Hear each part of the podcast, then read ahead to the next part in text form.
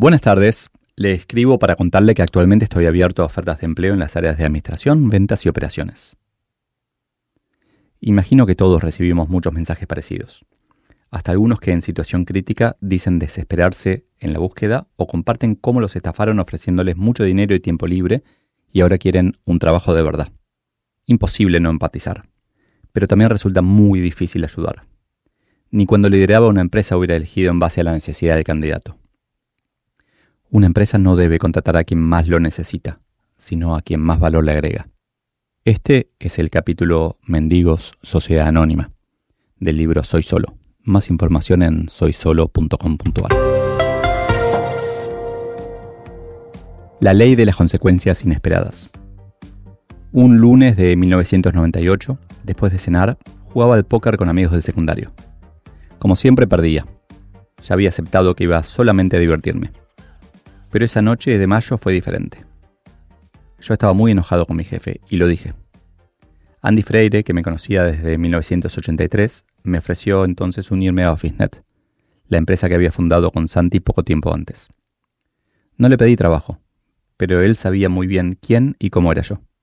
A lo largo de los años pudo entender mis aptitudes y todavía más importante, lo que no era. Y sabía que yo no era un quejoso, que si criticaba a mi jefe era realmente una excepción que no estaba para nada contento. Así conseguí el trabajo más importante de mi carrera. Un momento clave de 2016 fue cuando, cuatro días antes de irme de Staples, me dieron el premio al dirigente del año de la Asociación de Dirigentes de Empresa, junto a Mirta Legrand y otros. Algo que no se vio de ese proceso es que había comenzado en marzo, en un evento en el que participé de un panel. Era el único CEO en Jeans. Hablé unos pocos minutos sobre cultura y valores. Al terminar, se me acercó alguien y me preguntó si podía presentarme a ese premio. Nuevamente, mostrarme generó resultados inesperados. Más proactivo había sido en 2007, cuando me ofrecí, sin que nadie me lo pidiera, para dar una charla sobre responsabilidad social empresaria en Las Vegas. Fue la oportunidad en la que me presenté frente a más personas en toda mi vida, 7000, y solo por buscar y mostrarme. A pesar de que estuve en búsqueda activa en distintas situaciones, nunca lo escribí en un mail o en LinkedIn. Simplemente lo hice. Si estás buscando, no avises. Busca. Hace un tiempo leí a alguien que, intentando conseguir trabajo, escribía, Mis ganas de trabajar y progresar son muchísimas, mi voluntad y puntualidad también, pero no, no hay nada que alcance, lamentablemente. Luego de sentir tristeza por la desesperación que mostraba, sentí pena por el esfuerzo no solo inútil, sino también contraproducente que estaba realizando. Pero ¿quién soy yo para, con una varita mágica, resolver la situación? La verdad no soy un experto en búsqueda de empleo, pero con mis ganas de ayudar y con algo de experiencia se me ocurrió compartir lo que sé y lo que creo al respecto. Me vi a mí mismo tratando de ayudar una y otra vez, con las mismas sugerencias a docenas de personas. Todo lo que pueda ser automático lo será, pensé y entonces decidí automatizar ese contenido, hacerlo por correo electrónico y totalmente gratis. Logré al mismo tiempo ayudar a más gente de la que podría haber ayudado a mano, hasta 2017 3.500 personas, mejorar periódicamente el contenido y sacarme de encima todos los pedidos de ayuda individuales de una manera elegante y positiva. Altruismo egoísta. Me esforcé mucho en hacer un curso para gente que, en general, no podría pagarlo. ¿Eso me hace generoso, altruista? Pido cada domingo que compartan mis artículos. ¿Eso me hace egoísta? ¿Los estoy forzando a que sean generosos y altruistas? Desde mi egoísmo me esfuerzo en parecer tan generoso que al considerarme altruista deciden dejar su egoísmo de lado y compartir generosamente mis artículos. La respuesta está en una discusión que tuvimos en OfficeNet sobre responsabilidad social empresaria. Siempre fuimos buenos, siempre quisimos ayudar. Pero yo siempre sostuve que teníamos que ayudar de maneras en que, aunque fuera a larguísimo plazo, le conveniera a la empresa. Años después, en Staples lanzamos el programa Emprendedor. Apoyamos con descuentos y crédito a emprendedores. Hacíamos el bien.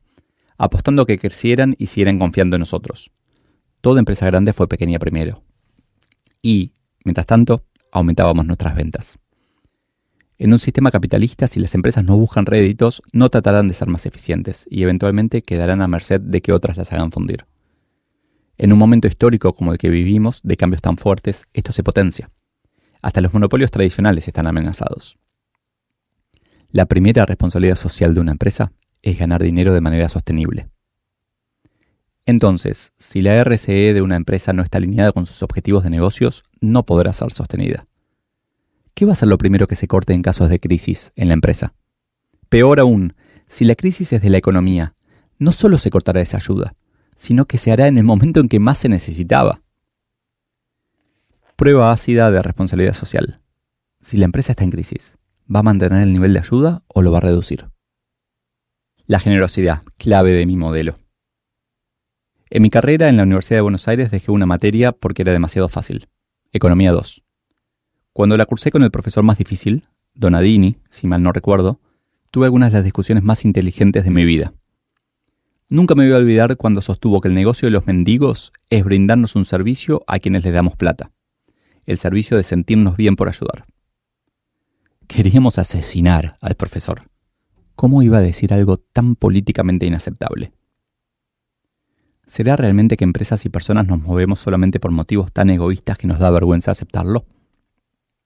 En resumen, alguien cínico podría decir que tanto el curso como mis artículos no surgen de mi generosidad, sino de mi modelo freemium. Doy valor gratuitamente para hacerme conocido, apostando a que me quieran contratar o bien que soy como los mendigos. Al pedirles que compartan mis artículos les brindo un servicio para que se sientan bien por ayudar. Está funcionando. Hasta un cínico me contrató. Uno de esos que le da moneda a los mendigos solamente para sentirse bien. ¿Importa? Esa noche el mendigo pudo tomar una sopa. Y yo conseguí un trabajo nuevo. Al momento de leer esto, ya hay más de 4.500 personas que hicieron el curso. Buscar trabajo es un trabajo. Y, es un motivo enorme de orgullo para mí. De hecho, pago todos los meses un servicio de mails para que sea automático y, lleguen los... Son 12 mails en total, los 12 mails en el momento en que tienen que llegar. Y la gente sigue anotándose. La gente sigue anotándose, sigue haciéndolo. Me ha pasado muchas veces de dar una conferencia que alguien se me acerca y me diga, conseguí este trabajo que tengo por vos. Y la verdad que no tengo la menor idea de quién es porque jamás hablé, jamás lo ayudé directamente. Entonces, creo que, mi, aprendizaje más fuerte que estoy compartiendo acá en este capítulo es el hecho de que, por un lado, ayudar está buenísimo. El tema es que hay que hacerlo sostenible. O sea, esto mismo que se aplica a las empresas se aplica a las personas. Imagínate que, que te gusta ayudar, no sé, me pasó, lo conté en otro capítulo, eh, salir a ayudar a gente en situación de calle pero hay que encontrar la forma de poder hacerlo incluso cuando llueve, que es cuando más lo necesitan, no es, si no es un mimo a uno mismo, no a la persona que lo necesita. Entonces yo encontré con esta forma de automatizar esa ayuda, algo que a mí me, costó bastante esfuerzo y dinero y, fue realmente todo el verano anterior al verano del libro que, lo dediqué a esto, pero fue como una forma de asegurarme de que la ayuda que puedo dar siga aun cuando no puedo darla, de, automatizarla. Y es para mí parte del futuro. Es, o sea, esto que estás haciendo hoy, ¿hay forma de escalarlo? ¿Hay forma de hacerlo masivo? Todo este contenido que todos estamos creando todos los días sin darnos cuenta. A veces lo publicamos, a veces no lo publicamos, simplemente lo, lo generamos. ¿A quién puede ayudar? ¿Cómo podemos compartirlo? Y son cosas que me pregunto una y otra vez.